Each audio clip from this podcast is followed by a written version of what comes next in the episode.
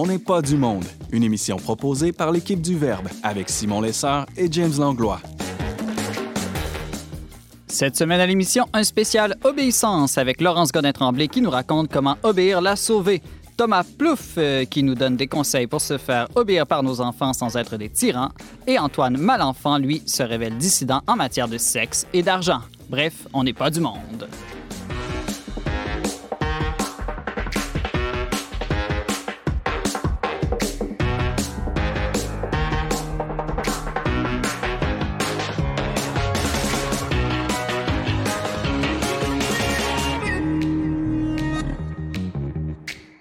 Bonjour à tous, bienvenue à votre magazine culturel catholique, ici Simon Lessard en compagnie de mes deux collaborateurs, co-animateurs et amis, James Langlois et Antoine Malenfant. Bonjour à vous deux. Hey, Antoine est revenu dans le studio, qu'est-ce qui se passe? Hey, on est des amis. C'est un grand jour, Antoine, de retour de ton congé paternité. Oui, ça fait du bien de vous revoir. Je suis très heureux de participer à cette émission en attendant de reprendre... La chaise de l'animation. Je vais te céder la chaise pour l'année 2021, mais j'ai encore... T'as encore des choses à dire. J'ai encore quelques petites choses à dire et quelques pouvoirs pour deux ou trois émissions. On doit t'obéir, je comprends bien, parce que c'est le thème de l'émission. Exactement, on fait une émission Obéissance. Sais-tu pourquoi, James? Oui, parce qu'il y a eu un livre là, qui est paru chez Novalis récemment qui porte... En fait, pas tant sur la question de l'obéissance, mais de la fidélité à l'Église. Oui, le livre exactement Entre l'arbre et l'écorce, fidélité et obéissance dans l'Église d'aujourd'hui, qui a été lancé le 18 novembre dernier, comme tu disais, James, aux éditions de Novalis. Et il y a 4 collaborateurs quand même de l'équipe du Verbe qui ont écrit un texte dans cet ouvrage collectif. Donc, Antoine Malenfant qui est avec nous pour nous en parler aujourd'hui, Laurence Godin-Tremblay aussi, et Richard Bédard aussi qui a écrit un texte, ainsi qu'Alex Lassalle, exactement, James. Donc voilà, on a pensé faire une émission un peu spéciale sur ce thème controversé de l'obéissance et de la fidélité en Église et dans la vie en général. J'ai le goût de vous demander, êtes-vous plutôt de style obéissant ou désobéissant naturellement dans votre caractère? Et désobéissant, définitivement. Désobéissant, toi, James? Mm. Ouais. Et toi, Antoine? Je sais pas trop. Je me suis pas posé la question. Tu me prends au dépourvu. Mais j'aurais tendance à dire que je suis plutôt obéissant, mais... Je sais pas, il y a peut-être des gens qui nous écoutent là, qui ont un avis différent sur ma personne. On va prendre des appels de tes parents, de ton épouse, de tes enfants, voir. Alors appelez en grand nombre. Là, éclairez-moi sur moi-même là, parce que moi, j'ai l'impression que j'aime mieux pas trop faire de vagues, je pense. Ben, si les gens veulent nous appeler, James, comment peuvent-ils le faire? 418-908-3438. Vous allez parler à Florence Jacolin à nos bureaux qui va se faire un plaisir de discuter avec vous. Sinon, vous pouvez nous écrire à info@commercial-letraitdunionverbe.com et sur la messagerie de nos réseaux sociaux, Facebook, Twitter, Alouette. J'ai le goût de répondre... Alouette, c'est pas un nouveau réseau social. On avait compris.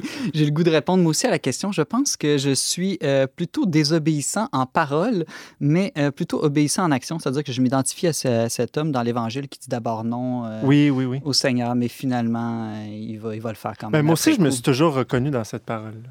En tout cas. Voilà. Finalement, je suis peut-être l'inverse. Moi, l'autre qui dit oui, puis qui fait non, c'est ça. Restez avec nous. Dans un instant, on s'entretient avec Thomas Plouffe.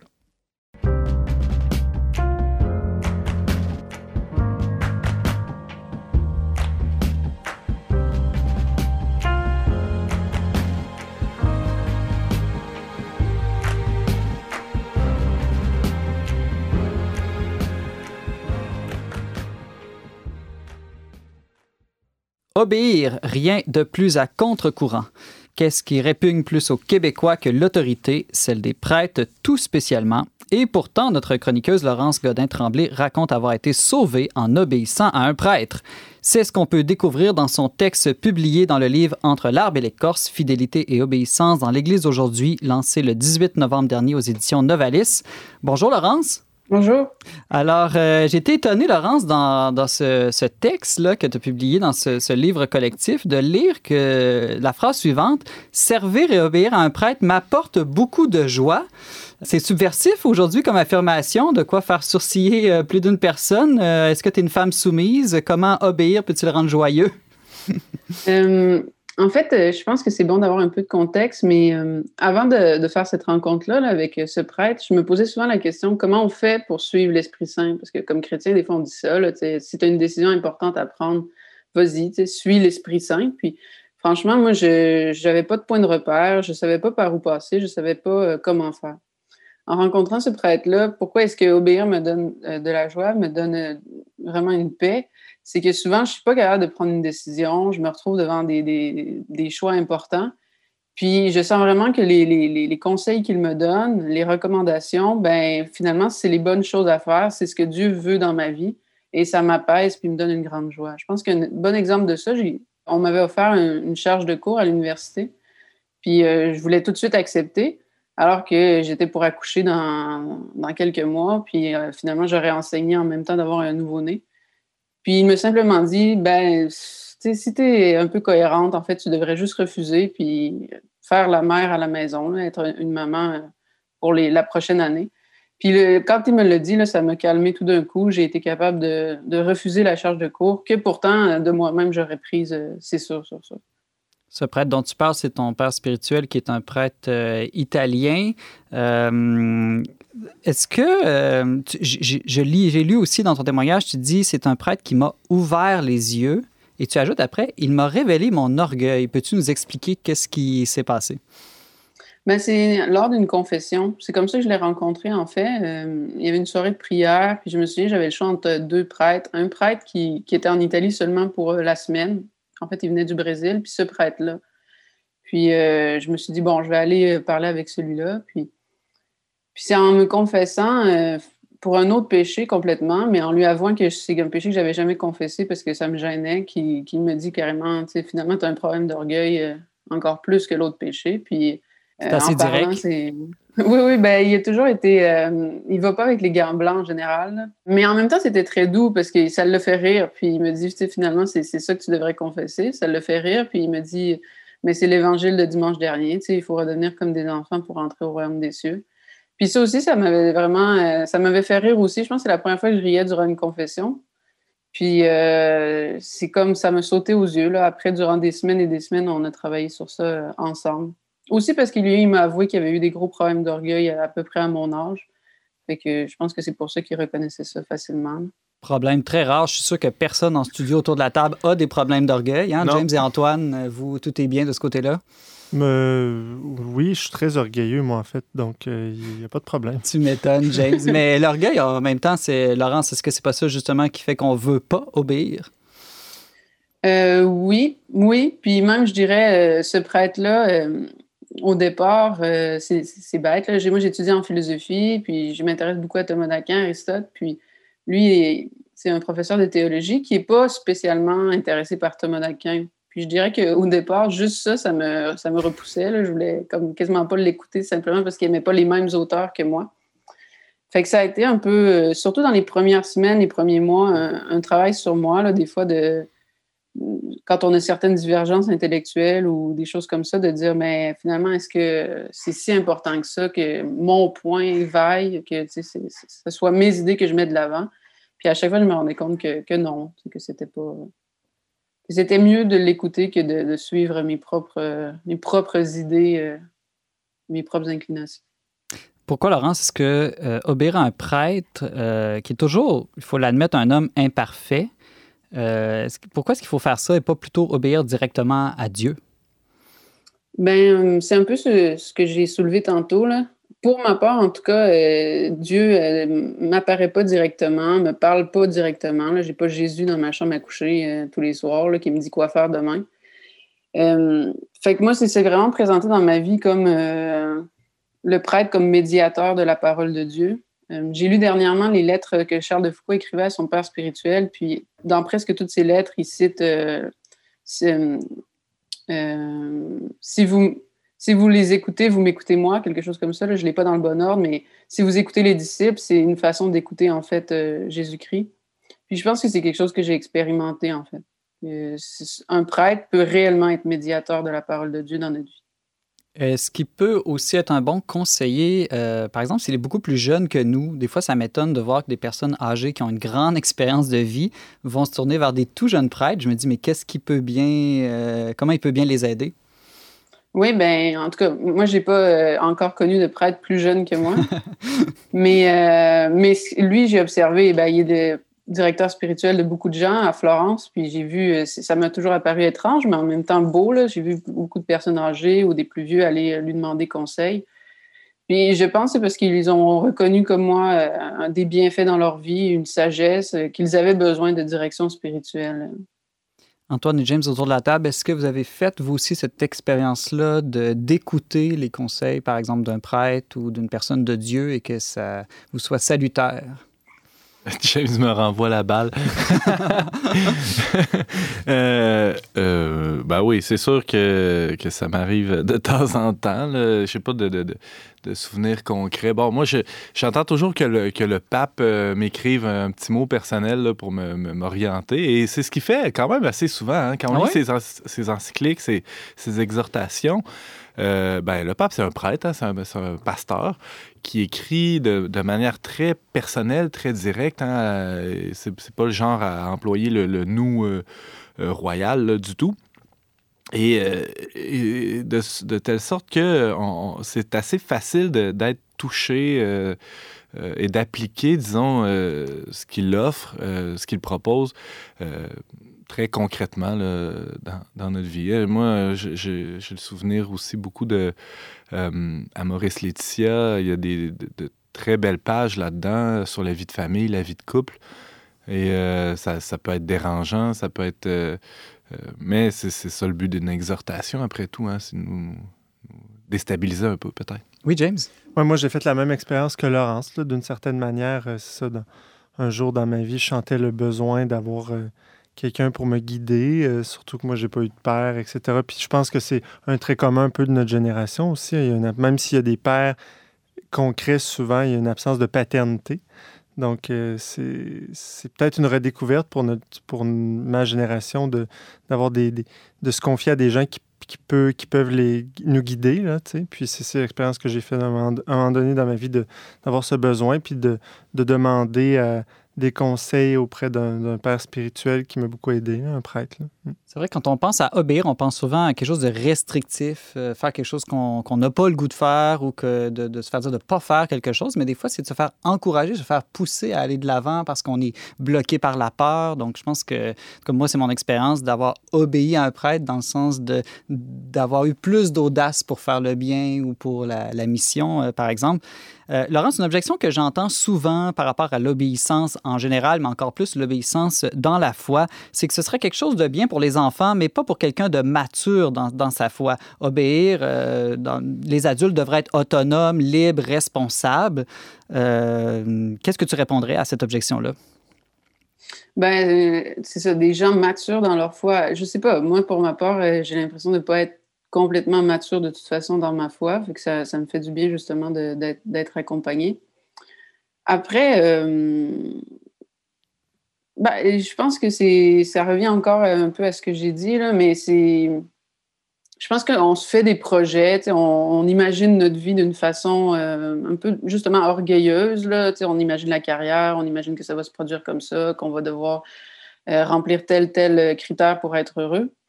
Il y a une belle phrase d'Héraclite, à un moment donné, il dit « Vaut mieux que les hommes ne fassent pas ce qu'ils veulent, vaut mieux que les hommes n'accomplissent pas les projets dont ils ont rêvé. » Parce que finalement, souvent, c'est très petit, c'est très humain, c'est très, je dirais, vanité des vanités, là, comme dit l'Ecclésiaste. Puis je trouve que justement, d'avoir laissé quelqu'un entrer dans sa vie, quelqu'un d'extérieur, ben, ça nous force à revoir un peu l'horizon, ça nous force à avoir des projets plus grands. Pour ma part, par exemple, je pense que mon mariage puis la maternité, c'est des choses pour lesquelles j'aurais eu énormément de difficultés si ce prêtre-là n'était pas arrivé dans ma vie, justement... juste avant mon mariage, juste avant que je tombe enceinte. Parce que sinon, moi, toute seule, ce dont je rêvais, c'est une carrière. Puis je me mariais essentiellement parce que j'aimais avoir de la compagnie, là, mais c'est pas... Tu parlais, Laurence, de maturité dans la foi. Là. Moi, je pense même que c'est au moment où on arrive à dire « Non, moi, je suis correct, je suis mature dans ma foi » qu'on a peut-être le plus besoin de direction spirituelle. Que c'est la réaction la plus immature, peut-être. Ouais, c'est ça. Laurence, c'est intéressant, tu mentionnes donc que tu es mariée depuis peu, que tu as un enfant depuis peu.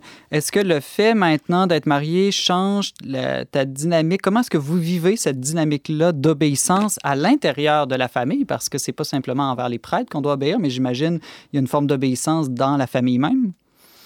Tu veux dire comme à mon mari? Oui, puis peut-être à tes enfants aussi. Hein? J'imagine qu'eux aussi, ils te demandent bien des choses. Ben là, moi, mon fils, il a 1 mois et demi, là, fait qu'il comprend rien. Là. Le gosse est encore... il fait dodo. Mais fait que pour lui, l'obéissance, je pense que ça n'existe pas encore. Pour moi, comme femme, ben, je me souviens que juste avant de me marier, j'avais parlé de Éphésiens 5, là, le fameux texte dans lequel Saint-Paul exhorte les femmes à l'obéissance au mari, comme l'Église au Christ. Je me souviens que mon directeur spirituel avait dit « Je pense que ce texte-là est vrai, puis surtout pour toi. » Et ça t'a choqué à l'époque? Non, j'avais trouvé ça drôle. Il y a toujours une façon de dire les choses que ça les rend comme bizarrement attrayantes. Là. Tu parlais d'un prêtre qui nous encourage à devenir plus grand, puis bizarrement, c'est ça l'effet que ça me fait là, quand il me fait la blague. Je pense que ce texte-là est bon spécialement pour toi. Puis c'est sûr que c'est un apprentissage, en tout cas... de tous les jours, là, je dirais, moi, c'est de me taire, là, parce que j'ai tendance, je pense souvent à la phrase de Saint-Pierre qui dit « Femmes, tu sais, ne découragez pas vos maris, n'embêtez pas vos maris », quelque chose comme ça. Là. Puis moi, c'est vraiment d'apprendre à faire silence des fois, puis de ne pas faire des reproches pour des détails, puis des choses comme ça. Là. Mais vraiment d'apprendre à me taire au bon moment. Je pense que c'est une forme d'obéissance aussi, là, de ne pas dire tout le temps tout ce qui nous passe par la tête ou... de ne pas faire les reproches qui nous viennent spontanément. Fait que pour l'instant, je dirais que c'est surtout cet aspect-là qui, dans notre famille, pour moi, est un exercice d'obéissance. Puis là, pour ne pas penser que les textes bibliques sont misogynes, il faut quand même spécifier que Saint Paul aussi et Saint Pierre, bon, parlent de l'homme qui doit se sacrifier et se servir sa femme comme le Christ a servi l'Église jusqu'à la croix. Là. C'est quand même... Il dit aussi « Soyez soumis les uns aux autres ». C'est ça. Donc, on voit qu'il y a une dynamique réciproque, évidemment. James, en terminant... Laurence, je peux pas passer sous silence cette question difficile. En ces temps où l'Église et les prêtres sont souvent accusés d'avoir abusé de leur autorité, est-ce que c'est pas dangereux d'une certaine manière de prêcher cette forme, l'obéissance à l'Église ou aux prêtres? Comment distinguer entre une obéissance qui serait saine ou malsaine? Oui, mais c'est une question que je me pose souvent. Il y a quelque chose d'un peu mystérieux. Ce que je sais au moins, c'est que je trouve ça dommage. Des fois, le discours ambiant, c'est bon, il y a eu des abus, il y a eu des cas d'abus de pouvoir, puis tout ça. Parce qu'il y a eu des cas comme ça, on va exclure complètement la direction spirituelle ou la paternité spirituelle. Je trouve qu'au Québec, on est beaucoup comme ça, d'ailleurs. Là, c'est-à-dire que parler de direction spirituelle ou de paternité spirituelle, je trouve que ça passe moins bien qu'en Italie, où l'ambiance est plus hiérarchique, justement.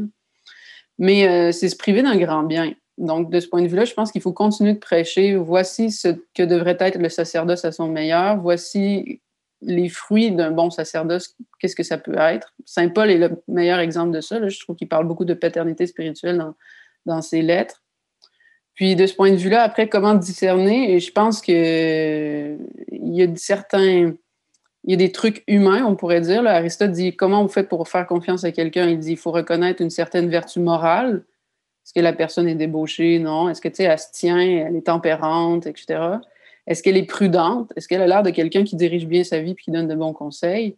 Puis, est-ce qu'elle nous veut du bien? Est-ce qu'elle est bienveillante envers notre égard? Ça, c'est les 3 conseils humains d'Aristote. Mais après, je pense que pour choisir un directeur spirituel, il y a quelque chose aussi de l'ordre de l'Esprit Saint, là, qui est une grâce. Puis, je pense que c'est quelque chose, comme dans mon cas, quelque chose que j'ai senti à l'intérieur de moi. Parce que humainement, sinon... C'est bête, mais je me disais, c'est pas un thomiste, fait que ça sera pas mon directeur spirituel, c'est tout, là. Mais à l'intérieur de moi, j'ai vraiment senti qu'à chaque fois que je parlais avec lui, à chaque fois que je me confessais, je chantais une grande grâce, puis que c'était le signe que ben, je pouvais lui faire confiance. Laurence Godin-Tremblay, tu nous témoignais de comment l'obéissance t'a sauvé. Ceux qui veulent lire ton témoignage ou tes réflexions pourront le faire dans le livre « Entre l'arbre et l'écorce », publié aux éditions Novalis. Merci beaucoup, Laurence, d'avoir été avec nous aujourd'hui. Ça fait plaisir, merci. À bientôt.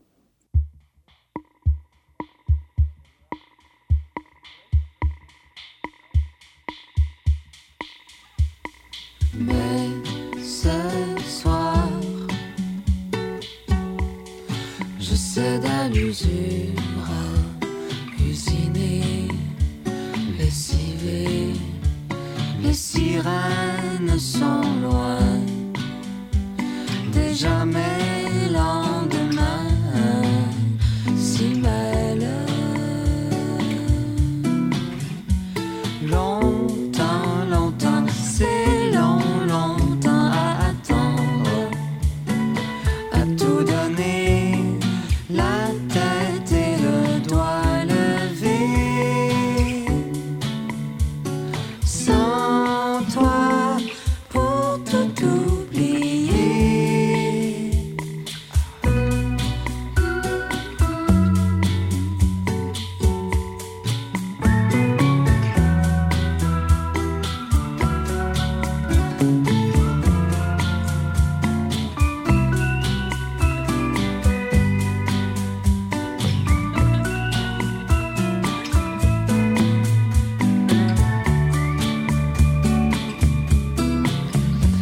Longtemps, longtemps, c'est long, longtemps à attendre, à tout donner, la tête et le doigt levé. Sans toi, pour tout oublier. Et ce soir, couvre les blessures démodées, délavées, descendues de ma veille. Non, rien n'est plus pareil, non plus rien, non plus rien, non plus rien.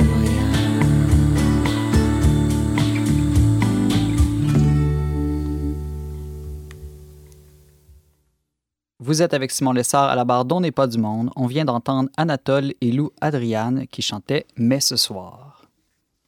La seule chose qui est peut-être plus difficile qu'obéir, c'est de se faire obéir. Les nouveaux parents le découvrent bien assez tôt. Comment exercer une saine autorité parentale sans mollesse ni dureté? Thomas Plouffe, spécialiste en petite enfance, est avec nous aujourd'hui pour nous aider à gouverner avec une main de fer dans un gant de velours ou l'inverse. Bonjour Thomas. Allô Simon. Alors, l'obéissance des enfants, est-ce que c'est pas un concept un peu passé mode, dépassé, qui va contre l'idée de liberté, d'autonomie? Est-ce que l'autonomie serait pas même le but de l'éducation pour... Bien, c'est une bonne question. Disons que ces temps-ci, il y a de plus en plus de concepts qu'on considère comme passé de mode.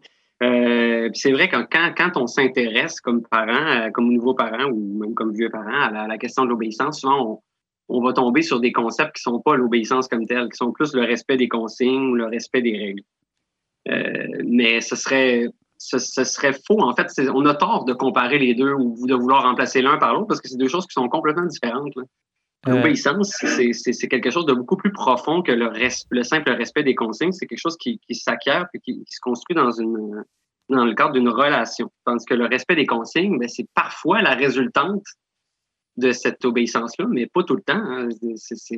Des fois, on peut être complètement dans le respect des consignes, mais au fond, nous, on n'est pas tout à fait dans l'obéissance. Si je comprends bien ce que tu dis, Thomas, dans le fond, un ordinateur ou un robot programmé grâce à ce qu'on appelle l'intelligence artificielle, là, à tort ou à raison, serait parfaitement en mesure de respecter des consignes qu'on lui dicterait, mais aurait peut-être la misère à obéir. Bien, c'est une comparaison poussée, mais qui est intéressante parce que c'est vrai qu'en intervention, souvent, on a tendance à considérer les êtres humains juste à la lumière de leur comportement. Donc, on en fait un peu des machines. On oublie, en fait, qu'effectivement, les êtres humains ne sont pas des machines. Il y a des enjeux qui sont affectifs, qui sont beaucoup plus profonds derrière l'obéissance que les machines posséderont jamais. Mais quand même, Thomas, comme parent, là, c'est sûr que je souhaite une relation d'obéissance profonde avec les enfants, mais on veut aussi faire respecter des consignes. Est-ce qu'il y a des trucs pour arriver à faire respecter des consignes pour que nos enfants soient des bons petits robots, quoi? Il y a quand même des façons d'être, effectivement, qui peuvent aider et qui ne sont pas du tout fausses. Il ne faut pas balayer tout ça. Même, souvent, on va parler du concept des 5 C pour que ce soit appliqué, pour faire respecter des règles. Alors, il faut idéalement que la règle qu'on cherche à appliquer soit claire et qu'elle soit comprise. Donc, il faut qu'elle soit adaptée à l'âge des enfants. Il faut qu'elle soit concrète. Donc, c'est toujours plus intéressant, par exemple, de dire descends du divan plutôt que arrête de sauter sur le divan. On a tendance à dire arrête, mais arrête indique pas le comportement à faire, alors que de dire le comportement à faire est plus efficace. Sinon, il faut idéalement être constant. C'est-à-dire que dans le temps, on essaie d'être constant. Si on est inconstant, de toute façon, on ne s'étonne pas que ce n'est pas respecté. Il faut être cohérent d'un enfant à l'autre. Quoique des fois, disons que la justice supplante la cohérence, mais là, ça, c'est une autre question. Le dernier des 5C, c'est la conséquence. C'est-à-dire qu'idéalement, on va essayer, quand on a à établir une conséquence en lien avec un comportement, bien, il faut qu'elle soit logique avec le comportement. Plus la conséquence est logique, puis plus le respect de la consigne va être grand. Ceci étant dit, j'allais finir en disant ça, c'est que tout ça, c'est très intéressant, mais sauf qu'il ne faut pas s'en limiter à ça. C'est pas suffisant parce que, comme je disais tantôt, si on fait juste ça, on peut devenir un très bon robot, comme vous l'avez dit. On peut être très, très obéissant, mais très machinal. Alors, ça reste en surface. Alors, Thomas, qu'est-ce qui nous manquerait pour passer du respect des consignes à l'obéissance profonde? C'est une grande question, dit de même.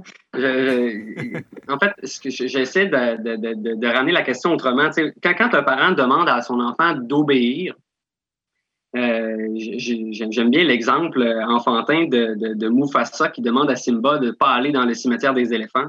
Tout le monde connaît, en fait, ceux qui ont vu le film connaissent très bien la suite, c'est-à-dire que Simba désobéit, puis Mufasa, il confronte en lui disant « t'as délibérément désobéi » avec une colère, mais surtout une profonde déception, parce que le parent, ce qu'il recherche quand il recherche l'obéissance de son enfant, normalement, ce qu'il devrait rechercher, c'est que son enfant lui fasse confiance. Ce qu'il lui dit à son enfant, c'est « écoute, je suis ton parent, fais-moi confiance, je peux t'aider à être heureux, moi, je crois savoir ce qui peut te rendre heureux. » C'est ça qui m'est le plus cher, que tu sois heureux, mais pour ça, il faut que tu me fasses confiance.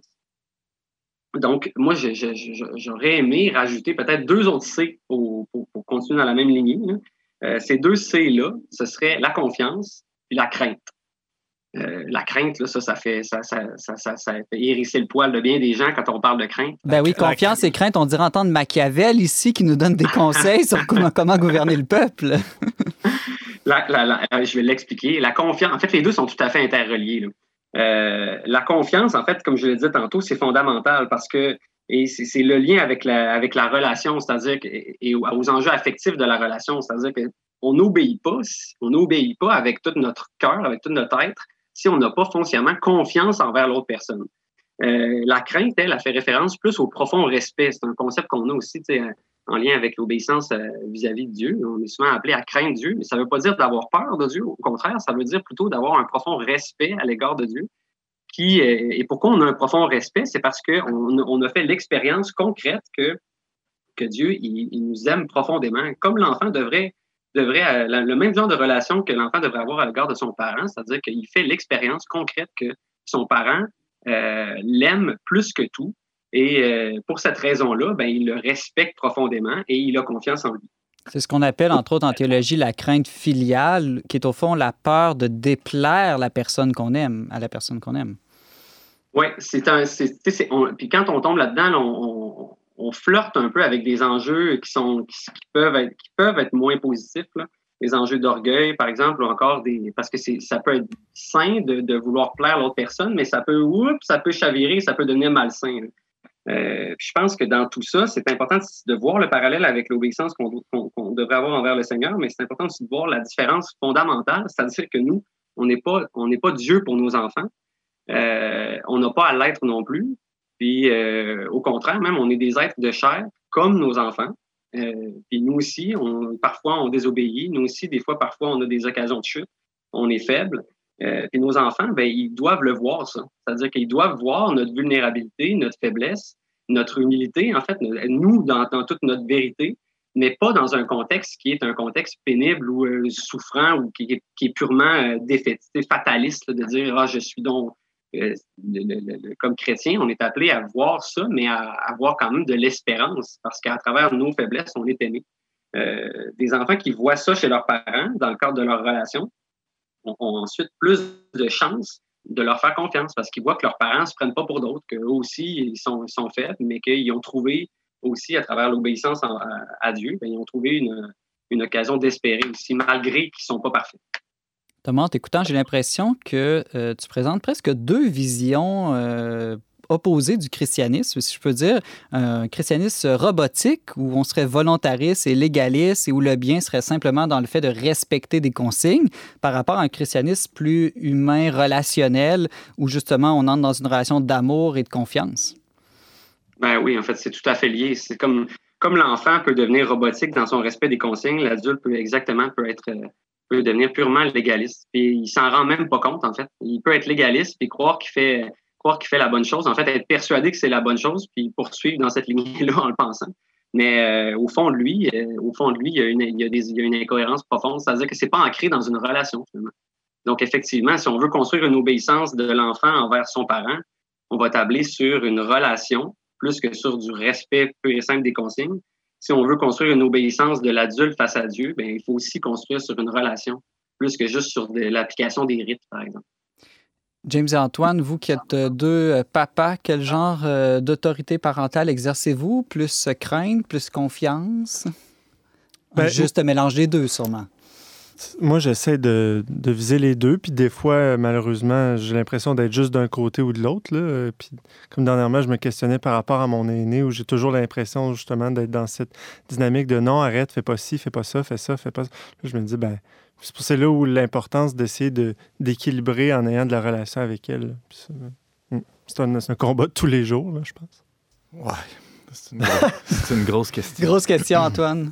Oui. C'est sûr que le rapport qu'ont les époux entre eux aussi, les enfants voient ça. Mm-hmm. Et se sentir aimé, ça passe beaucoup aussi par de voir la communion qu'il y a dans le couple. Je pense que ça, dès que...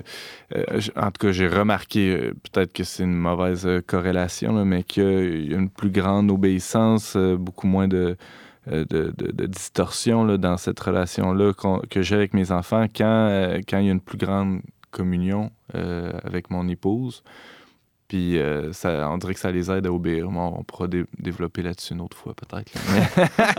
C'est un peu ésotérique, là, dis de même, mais j'essaie de trouver quelque chose de nouveau à dire. Thomas a tellement bien dit, plein d'affaires, c'est fou. Non, très intéressant. Thomas, moi, je me demande, c'est beaucoup à la mode, là, ces temps-ci, de tout expliquer aux enfants, prendre le temps, s'asseoir avec eux pour qu'ils comprennent. Mais c'est pas toujours possible de faire ça. Il vient un moment où l'enfant n'a juste pas le goût, où il peut pas comprendre. Jusqu'à quel point est-ce qu'il faut tout expliquer pour arriver à se faire obéir? C'est une bonne question. En fait, non seulement c'est pas toujours possible, mais c'est loin d'être toujours souhaitable. Mm. Parce que des fois, justement, on tombe uniquement dans une justification. L'adulte devient tout le temps en train toujours dans une posture où est-ce qu'il cherche à justifier son autorité. L'autorité, elle n'a pas besoin d'être justifiée, elle est là de fait, c'est-à-dire que tu es mon enfant, je suis ton parent, c'est pas un point discutable, là, c'est juste un fait établi. Ça veut pas dire qu'il faut pas expliquer, il faut expliquer les choses, mais sauf que ça peut être un défi, moi personnellement, c'en est un pour moi, mais c'est un défi de d'arrêter de toujours justifier. Une fois que la règle est établie, elle est établie. Donc, des fois, il faut juste laisser l'enfant déblatérer ou questionner ou critiquer, mais sans être tout le temps en train de vouloir justifier, parce qu'il n'y a pas de fruit, il n'y a pas de fruit à cette justification-là excessive. J'ai même entendu une espèce de conférence là-dessus sur Internet, mais c'est intéressant parce que le spécialiste disait, souvent on pense que l'enfant est malheureux dans ça, mais au contraire, lui, ça lui donne un cadre sécurisant, puis ça rend aussi heureux les parents qui justement, sont sûrs dans leur rôle, puis les rôles sont clairs, tout le monde est content, puis ça fluidifie la vie, en fait, que ça soit comme ça, là. Toujours être en train de justifier puis de se battre pour que des petites choses soient faites, là, maintenant, c'est invivable. Et de ne pas avoir à justifier constamment toutes les petites décisions, les petits lieux d'autorité, ça donne un espace pour avoir des discussions quand c'est nécessaire. Pour les choses plus importantes. Mm-hmm. Voilà. Thomas, quand un enfant désobéit, là, est-ce qu'il faut le punir? C'est pas un mot à la mode. La punition, aujourd'hui, on préfère parler de conséquences. Est-ce qu'il faut le punir ou lui donner des conséquences? Bien, les conséquences, oui, ils font partie de l'établissement des consignes, des règles. Après ça, l'ampleur de la conséquence de la règle, Ça va être un autre, ce serait un autre enjeu, mais oui, je veux dire, les conséquences, surtout quand on les a annoncées, il faut les faire. Mais d'où l'importance d'avoir des conséquences qui sont logiques, qui sont en lien avec le comportement. Mais je pense que oui, c'est sûr. Et évidemment, la conséquence, puis c'est comme normalement, c'est le dernier endroit où on veut aller. Tout le reste qui précède, dans ce qui a été nommé. Mais quand on arrive là, si on a fait une règle, si on a annoncé une conséquence qui était claire, qu'on peut appliquer, qui est juste, ben oui, il faut appliquer la conséquence, c'est certain. En terminant, je vous pose à tous les trois la question qui tue. Quand vous étiez enfant, étiez-vous aussi obéissant que vous l'attendez aujourd'hui de vos propres enfants? Non, c'est sûr que non. Non? Puis, en quelque part, ça donne la miséricorde, tu sais, à comprendre souvent l'enfant, parce que, à son âge, tu sais, j'étais probablement pire, en fait. Mais toi, Antoine, tu étais sûrement un ange. Moi, j'ai une idée sur moi-même qui n'est pas tout à fait ajustée à la réalité, fait que je vais m'abstenir de répondre. Et toi, Thomas?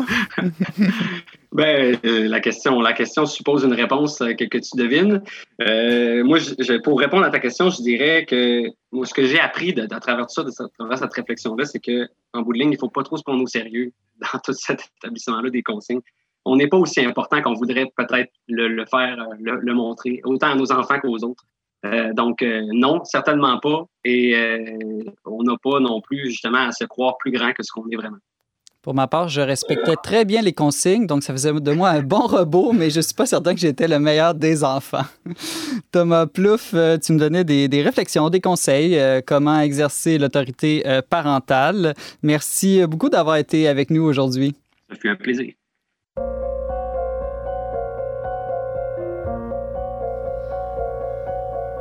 Hey, hey, little wonder, you walk the fields with all the fences down.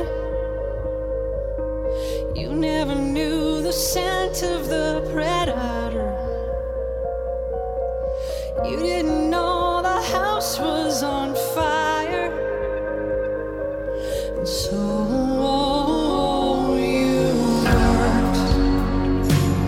as you should, while they preyed on all you wait for, and they pounced as they would, while the guards were away.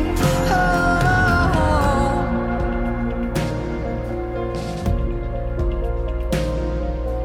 Hey, hey.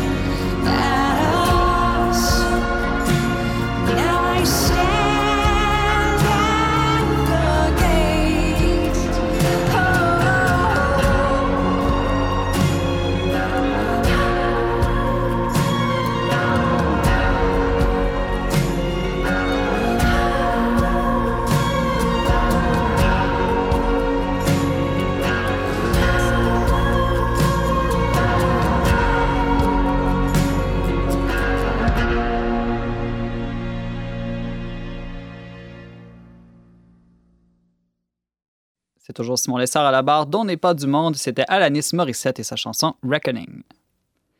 Si obéir peut nous sauver, parfois notre salut se trouve dans la désobéissance. Il faut obéir à Dieu plutôt qu'aux hommes. Cette réplique de l'apôtre Pierre, souvent invoquée pour justifier notre réticence à obéir, est en fait un appel à résister, à suivre trop docilement l'esprit du monde. Antoine Malenfant, grand malcommode de notre équipe, est avec nous en studio pour nous donner un cours 101 de dissidence. Salut Antoine. Salut Simon. J'ai pas grand-chose à t'apprendre en termes de dissidence, là, mais bon, il y a peut-être des gens qui nous écoutent qui vont prendre des notes, je sais pas. Prendre des notes. Mais non, mais Antoine, est-ce que c'est plus facile d'obéir ou de désobéir, selon toi? Oui, ça dépend c'est qui, là. Ça, si c'est quelqu'un qui pense comme moi, c'est toujours très facile d'obéir. Par contre, si la personne a un avis différent du mien, ben là, ça se peut que ça frotte un peu. C'est ça, on finit toujours par obéir à quelque chose puis à se distancer d'autres choses. Je sais pas c'est quoi le verbe « dissidender », là. En tout cas, on finit par se distancer de quelque chose, ça. Ouais, en fait, c'est ça, je pense qu'il faut choisir à qui on obéit. On finit toujours, comme dit James, à obéir à quelqu'un. Là.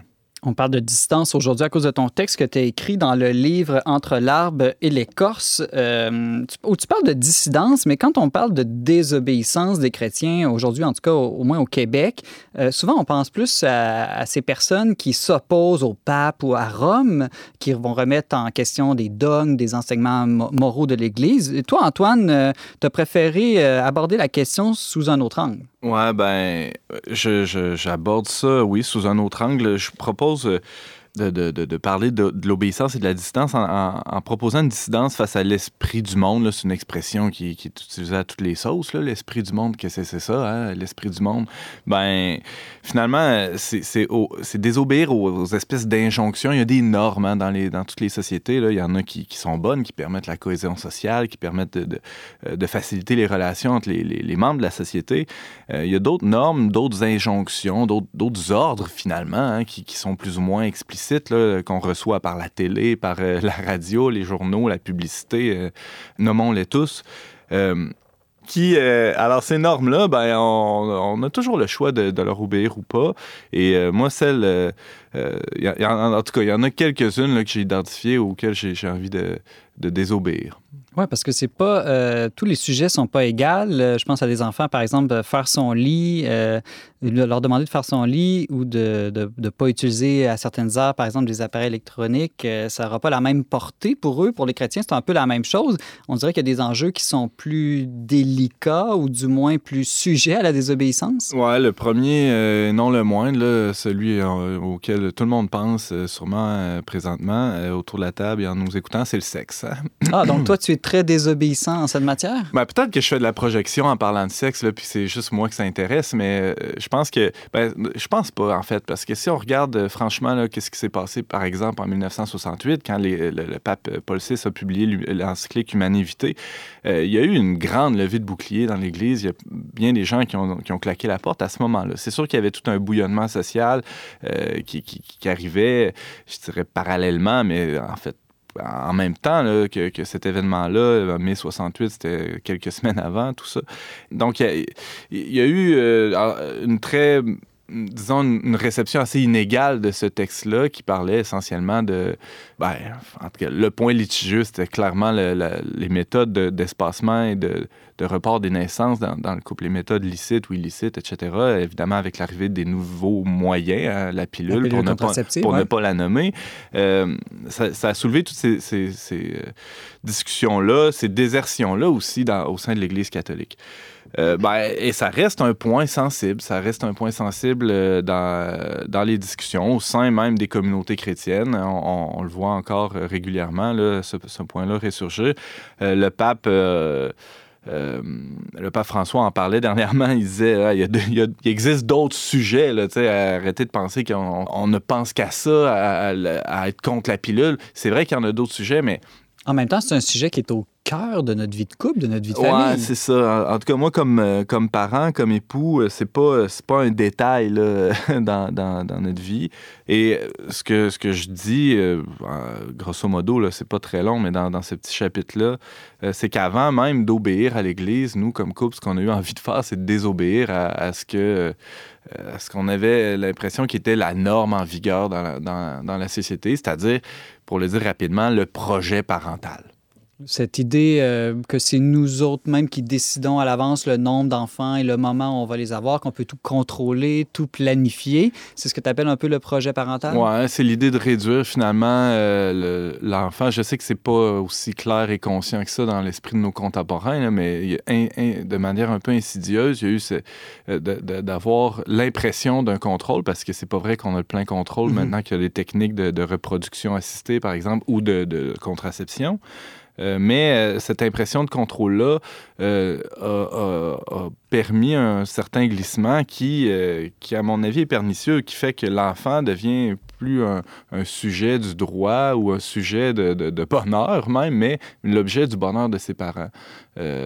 Bon, c'est déjà dangereux que ça arrive, ça, même sans toutes ces méthodes-là. Hein. C'est facile là, de transformer son enfant en objet de son propre bonheur, mais le fait qu'il soit reçu et accueilli comme un don gratuit qui vient de Dieu, ça peut aider à briser cette distorsion-là qu'il y a dans la relation.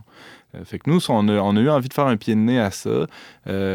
Aussi, il faut dire que l'appel prophétique, il faut le souligner, de Paul VI contre la pilule contraceptive, aujourd'hui est relu d'une manière différente. Hein. Il y a même des groupes féministes, écologistes, qui revoient cet appel-là de Paul VI comme étant vraiment très avisé, parce qu'on voit les conséquences de l'arrivée de ces hormones-là dans le corps de la femme, évidemment, mais aussi dans l'environnement plus généralement. Et il commence à avoir une mesure des effets néfastes, autant au niveau micro que macro, là, de ces méthodes-là. Autant obéir à l'Église en matière de sexualité peut être vu par certains comme une perte de liberté, il y a toute une pression aussi, comme tu disais, d'obéir à cette vision du monde, de l'enfant unique, par exemple, ou de la carrière qui doit absolument primer surtout. On peut perdre sa liberté aussi en obéissant au monde. Ben moi, c'est l'expérience aussi que j'ai fait avant d'être rédacteur en chef d'un média catholique. J'ai eu l'occasion de faire un peu de recherche en sociologie, puis j'interrogeais des femmes sur comment ils vivaient leur projet parental, puis comment ils voyaient ça, leur vie de couple, leur vie de famille avec les enfants, puis à peu près toutes les femmes, là, en tout cas dans la très grande majorité, me confiaient, mais tu sais, pas trop fort, là, que si ça n'avait pas été du boulot, ils auraient aimé ça avoir plus d'enfants, ou ils auraient rêvé d'une plus grande famille, ou... Il y en a même qui ont interrompu des grossesses pour des sous pression, finalement. Fait que, oui, je pense que parfois, obéir peut offrir une plus grande liberté. L'autre sujet où tu te plais à être dissident, Antoine, c'est un sujet plus social. Ben, je ne sais pas si c'est plus social, mais en tout cas... ça peut être perçu comme tel, c'est sûr. Bon, je rigole un peu là, au début de ce texte-là que j'écris dans l'ouvrage collectif « Entre l'arbre et l'écorce », publié chez Novalis. Je rigole un peu en disant que tout ce qui m'intéresse, finalement, c'est le sexe et l'argent. Là. Alors, l'autre sujet, c'est l'argent. C'est l'argent. C'est ça. Est-ce que c'est plus facile de désobéir aux dictats du monde envers le sexe ou envers l'argent? C'est une sacrée bonne question, Simon Lessard, que tu me poses là. Je pense que ça fait très mal d'obéir quand il est question d'argent, parce que c'est clairement, dans notre société... au moins ex aequo avec le sexe, le symbole suprême de la liberté. Quand on a de l'argent, on a l'impression d'être libre. C'est peut-être même le signe que c'est l'argent qui nous a à ce moment-là et pas nous qu'on a l'argent. Mais cela étant dit, je pense que l'Église catholique, dans sa grande sagesse, nous offre plusieurs outils, et un de ces outils-là, c'est le magistère, finalement.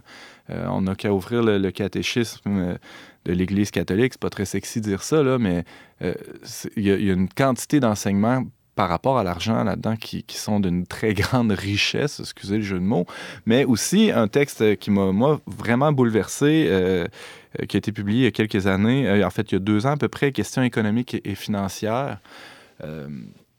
ça aussi, c'est pas très glamour là, comme titre, mais la Congrégation pour la doctrine de la foi, conjointement avec le dicaster pour la justice, je pense, la dignité humaine, ou en tout cas, je me souviens plus trop. Ça change de nom souvent ces dernières années. Celui-là, avec le cardinal Turkson là, à sa tête, a publié donc un texte qui lève le voile sur le système financier mondial.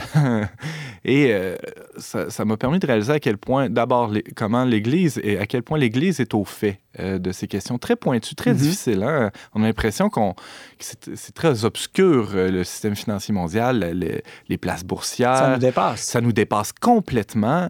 Et ce que l'Église révèle dans ce document-là d'une 20aine de pages, qui est pour gens quand même avertis, là, je tiens à le dire, c'est qu'il y a une multitude d'intermédiaires entre notre argent, spécialement l'argent qu'on investit, qu'on épargne, et l'investissement dans l'économie réelle, quand il y a investissement dans l'économie réelle. Et donc, ce qui rend à peu près impossible la traçabilité de nos investissements, ou en tout cas qui complique sérieusement. Et on se rend par action ou par omission, le plus souvent par omission. Par action, sans jeu de mots, en ce moment. Très fort, Simon. Alors, nos actions pêchent par omission. En fait, nous, ce qui arrive finalement, c'est qu'on se rend malheureusement complice de toutes sortes d'atrocités. Hein. Ça peut être le travail d'enfants, des conditions épouvantables dans des mines. Ça peut être d'encourager l'armement, des compagnies pharmaceutiques qui ne sont pas tout à fait compatibles avec nos valeurs. Alors, ça devient très compliqué, finalement, d'épargner, exactement, c'est très compliqué, mais qu'est-ce qu'on fait? Est-ce qu'être dissident face au monde, ça veut dire de ne plus épargner, d'être un peu comme insouciant? Ben non, je pense qu'il y a plusieurs façons d'épargner, hein, autre que l'investissement soit dans la bourse ou dans des comptes d'épargne qui se retrouvent finalement à la bourse. Je pense que... Ben, tu sais, moi, je suis un peu nostalgique de tout l'idéal d'Alphonse Desjardins, hein, qui était... C'était très local, et je pense que c'est encore possible d'investir dans des entreprises locales. C'est encore pas... Il existe des fonds pour ça, hein. Je ne veux pas en nommer, là, pas faire de publicité, mais il s'agit de s'informer. Il existe des fonds d'investissement au Québec spécialement qui limitent beaucoup les intermédiaires, qui permettent d'investir dans des PME indirectement par le biais de ces fonds-là, mais finalement qui sont plus proches de l'économie réelle. Et ça, c'est déjà un très grand gain de pouvoir investir dans la production réelle de biens et de services, ce que l'économie mondiale, ce que les places financières mondiales font très peu, finalement. On est beaucoup dans la spéculation. Là, j'espère ne pas perdre personne qui nous écoute, là, mais ça a l'air très ésotérique, très dans les airs, tout ça, mais finalement, c'est très concret, c'est notre argent, ça représente des milliards de dollars, et je pense que comme catholique, on ne peut pas se boucher les yeux là-dessus, là, puis faire comme si ça n'existait pas. Je pense qu'on tient tous à notre retraite, hein, on veut tous avoir une retraite confortable, mais je pense qu'on ne doit pas, en tout cas, faut pas se fermer les yeux là-dessus, je le redis, on ne doit pas faire comme si c'était pas une question dont on était responsable, finalement. Investir de manière responsable, c'est important, mais l'Évangile, c'est beaucoup plus que ça. La doctrine sociale de l'Église, c'est aussi d'être généreux et de donner de manière radicale son argent. C'est un enseignement peut-être que les catholiques ont tendance à mettre de côté aujourd'hui en pensant qu'il suffit de payer la dîme et de ne pas voler pour être sain dans leur rapport à l'argent. Oui, puis payer la dîme, hein, encore là... Même là, est-ce qu'on le fait? C'est un autre point, là.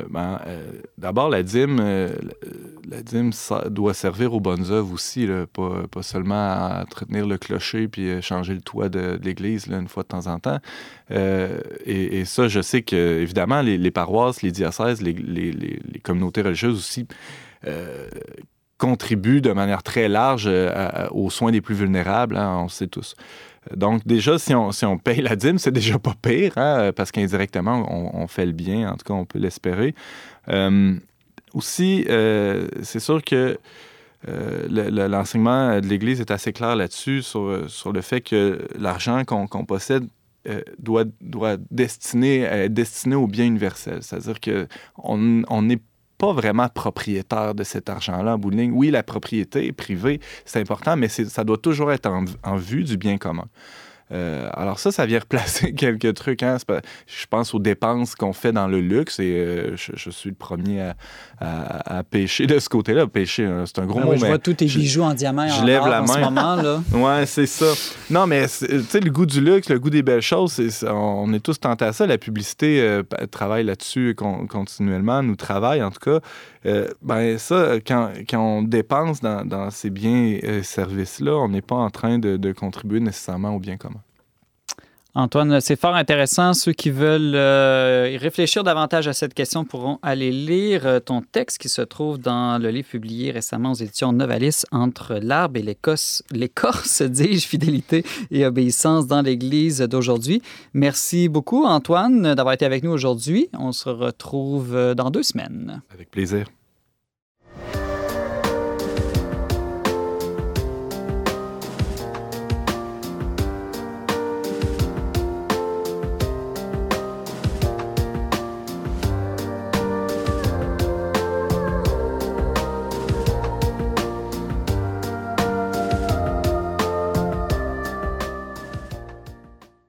C'est l'heure de notre tour de table culturelle. James, qu'est-ce que tu nous suggères cette semaine?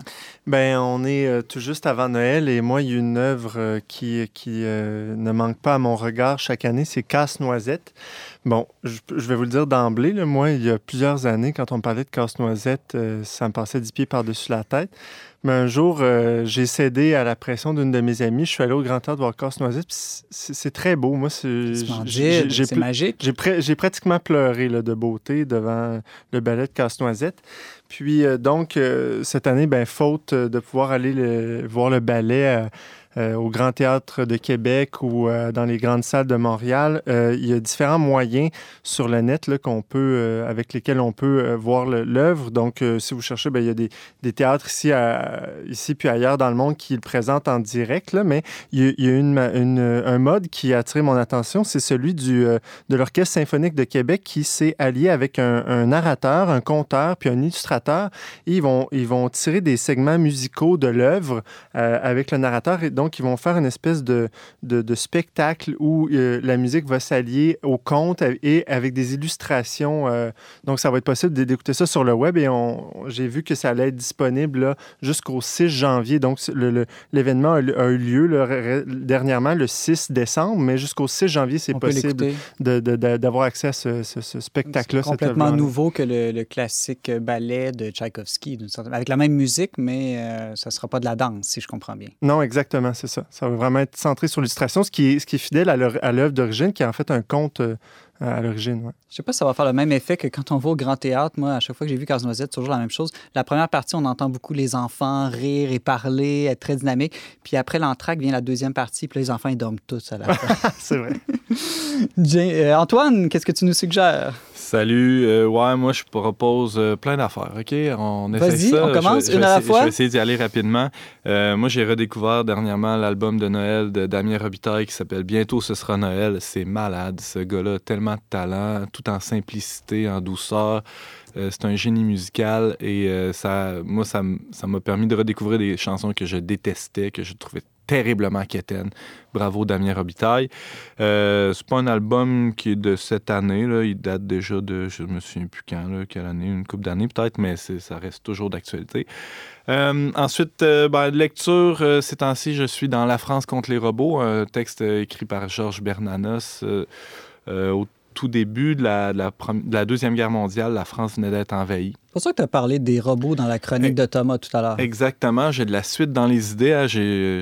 C'est ça. Et lui, il a continué en parlant des machines, et c'est le terme d'ailleurs qui est employé par Bernanos. Alors, c'est ça, ça reste un texte extrêmement d'actualité pour aujourd'hui. Et Bernanos est toujours sur la coche, comme on dit en grec. Et toi, Simon? Mais attends, peut-être qu'Antoine avait une troisième suggestion? Non, c'est tout. Non? Moi, je vous suggère 3 films à écouter en famille pour discuter, converser, obéissance avec vos enfants pour bien terminer cette émission spéciale.